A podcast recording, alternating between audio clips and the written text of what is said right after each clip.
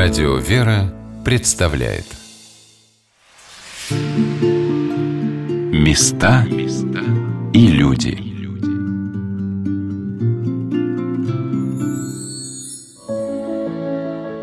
Сегодня мы с вами говорим о царском крестном ходе в защиту семьи и детей до рождения, который стартовал 15 марта от царского села под Петербургом. Традиция крестных ходов уходит в далекое прошлое – Люди издавна просили у Бога защиты и спасения от засух, эпидемий и войн рассказывает кандидат исторических наук, заместитель главного редактора научного православного журнала «Традиция и современность» Григорий Романов. Крестный ход – это шествие э, к Богу и э, шествие с Богом.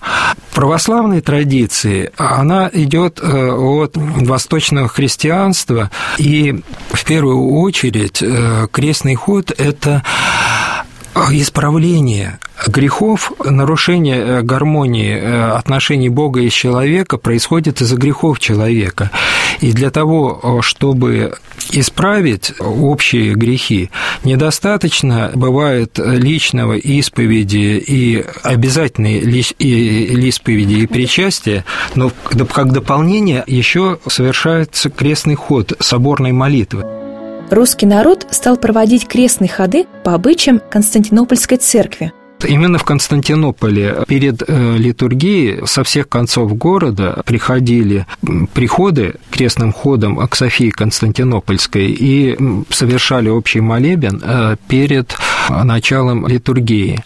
Константинопольскими крестными ходами преодолевались многие бедствия. Например, когда было землетрясение, то все вышли на этот крестный ход, и интересно, что даже византийский император шествовал босым, поскольку босыми э, ходили рабы, а э, господа в обуви.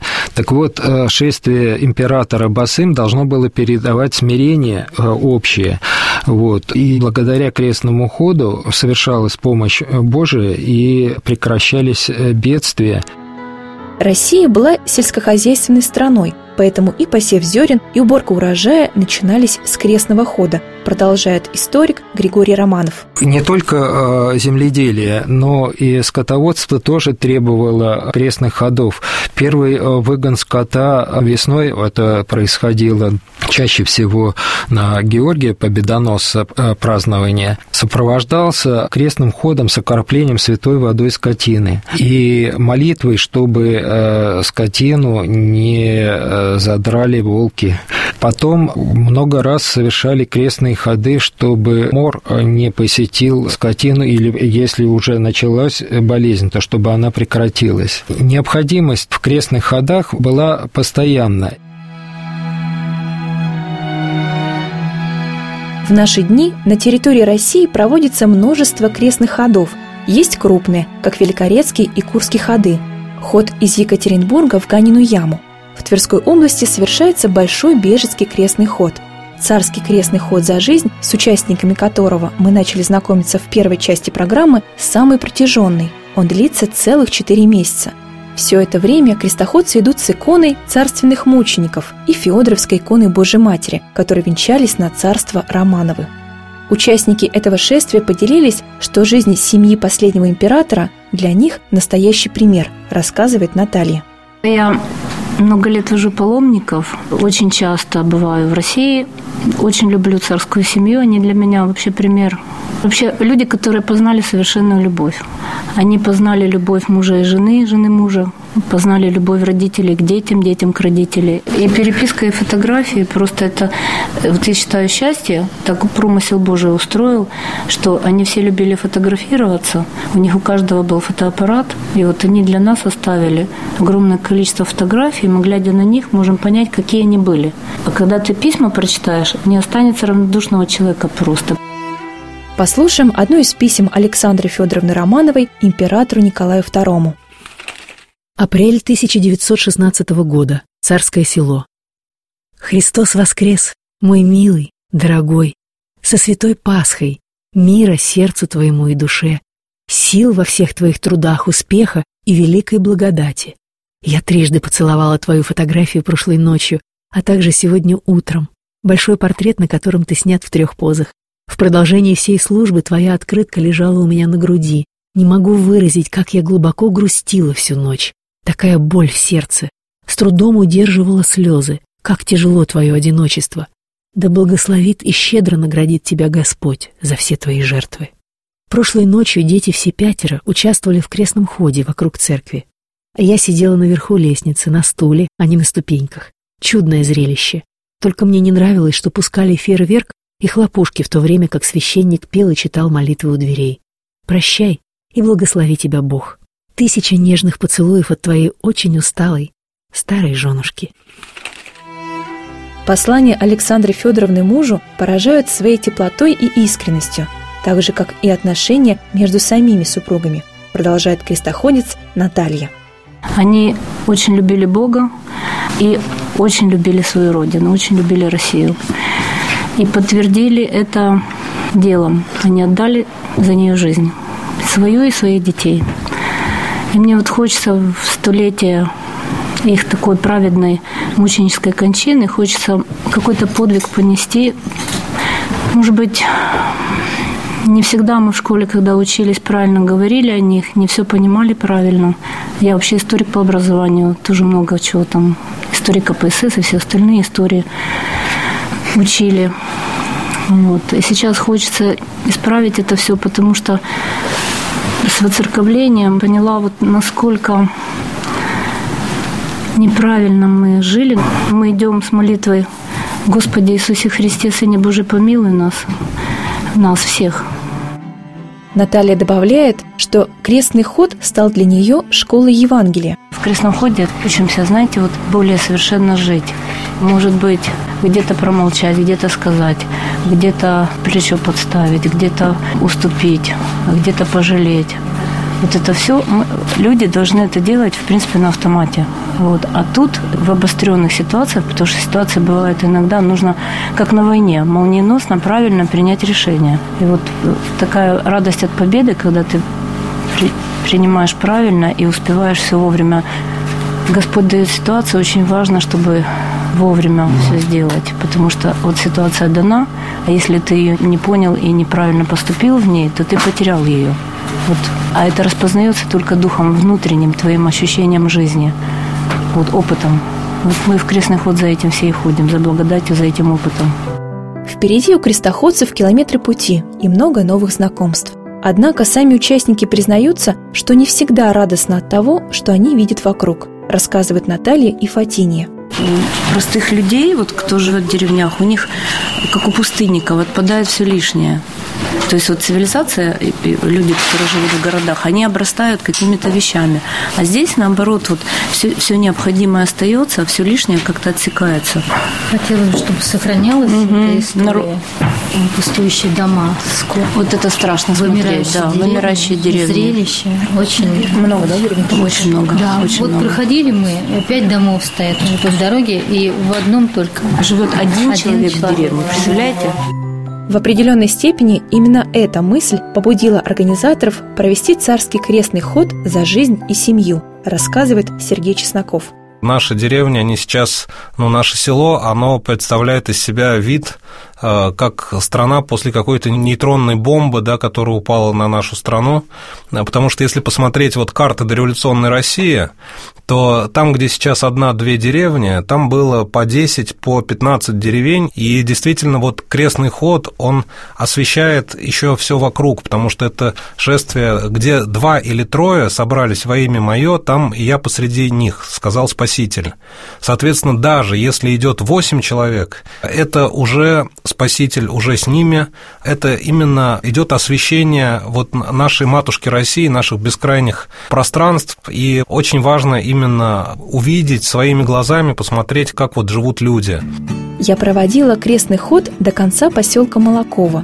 Люди двигались бодро, даже быстро, и пели пасхальный тропарь. Шла светлая седмица.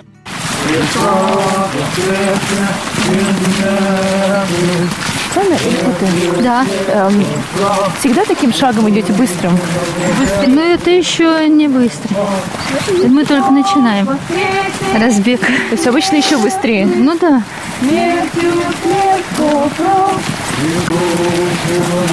Когда жители к нам присоединяются, бывает там несколько человек, мы начинаем тихонечко, потому что непривычно быстро идти, петь.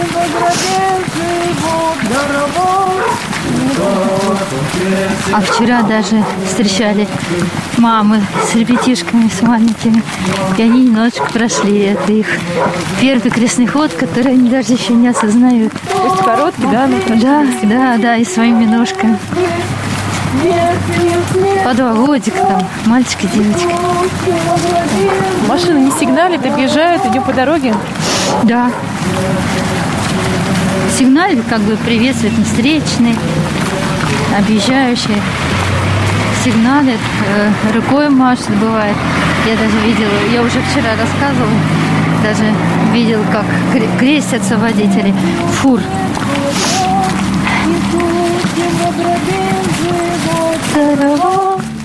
Из поселка Молоково крестоходцы отправились в небольшой городок Красный Холм, куда должны были прибыть вечером. Я решила опередить их и встретилась в Красном холме с настоятелем Никольской церкви, протеереем Олегом Филипповым. Сейчас ребята вышли из Молокова идут, будете их встречать? Да. Готовы ли, ждете ли? Ну, конечно, я же предупрежден, как же. Организовали места ночевки, питание. Мы, скорее всего, все соберемся в храм. Мы здесь будем все молиться. И завтра, опять же, праздник, живоносный источник, тоже здесь будем молиться. Поэтому мы ребят встретим здесь и проводим отсюда. Улучив момент, рассматриваю храм. Снаружи это небольшое каменное здание с одной главкой и колокольней. Внутри церкви уютно и светло. Потолок низкий, но ощущения тесноты нет. В правой части храма большая резная икона святителя Николая. Настоятель, протеерей Олег Филиппов, поведал, что Никола кладбищенскому храму более двух сотен лет – Построен храм из двух частей. Более древняя часть – это 1794 год, а пристроена трапезная чуть попозже. На средства братьев Бородавкиных. Были такая известная семья меценатов, купцов. Вот эта колокольня, которая в центре города, это тоже им принадлежит. Вот это шикарный памятник, который на входе кладбища Большой Белый, это тоже принадлежит тоже им. Среди кладбищенских надгробий действительно выделяется одно. Оно каменное, и по форме напоминает четверик храма с луковкой наверху. На памятнике надпись «Краснохолмский купец Василий Матвеевич Бородавкин» скончался 4 сентября 1881 года на 60-м году. Братья Бородавкины вошли в краснохолмскую историю как меценаты и подвижники. Разбогатев на торговле, они возводили величественные соборы, помогали строить духовное училище – Внук Василия Матвеевича, Сергий Бородавкин, теперь прославлен как святой новомученик и исповедник российский. Сегодня на волнах Радио Вера мы путешествуем по Тверской области и рассказываем вам о царском крестном ходе. На момент моей встречи с шествием паломники-крестоходцы были в пути уже целый месяц – Впереди еще три месяца пути, 8 областей и более 70 остановок в различных населенных пунктах. И участники, и организаторы надеются, что по мере продвижения хода людей будет становиться больше. Вот что по этому поводу сказала паломница Наталья. Нас было больше, нас было 17. Сейчас нас 8. Просто кто-то уехал домой, кому-то там на работу, кому-то дела, но они подъедут попозже. И еще надеемся, что потеплеет, будет больше людей, потому что зимой очень трудно идти. Конечно, не каждый человек сможет. Тут надо особую такую подготовку. Просто, знаете, будут присоединяться, скорее всего, когда потеплеет. Потому что сейчас еще такое время, вот как раз пограничное между... Не каждый решится, да. С Натальей соглашается и организатор Сергей Чесноков.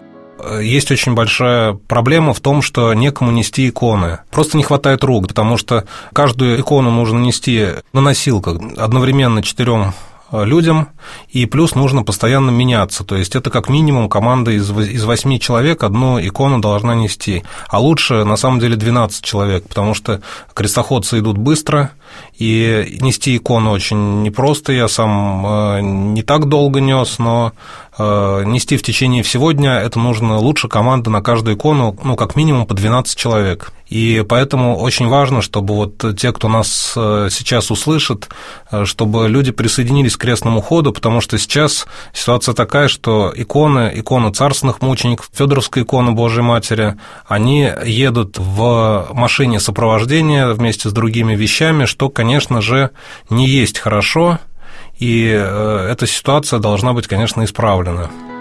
Сергей Чесноков рассказал о том, как именно можно поучаствовать в шествии. По организации крестного хода мы предусмотрели именно, ну, как минимум, четыре формы участия в крестном ходе от всех желающих.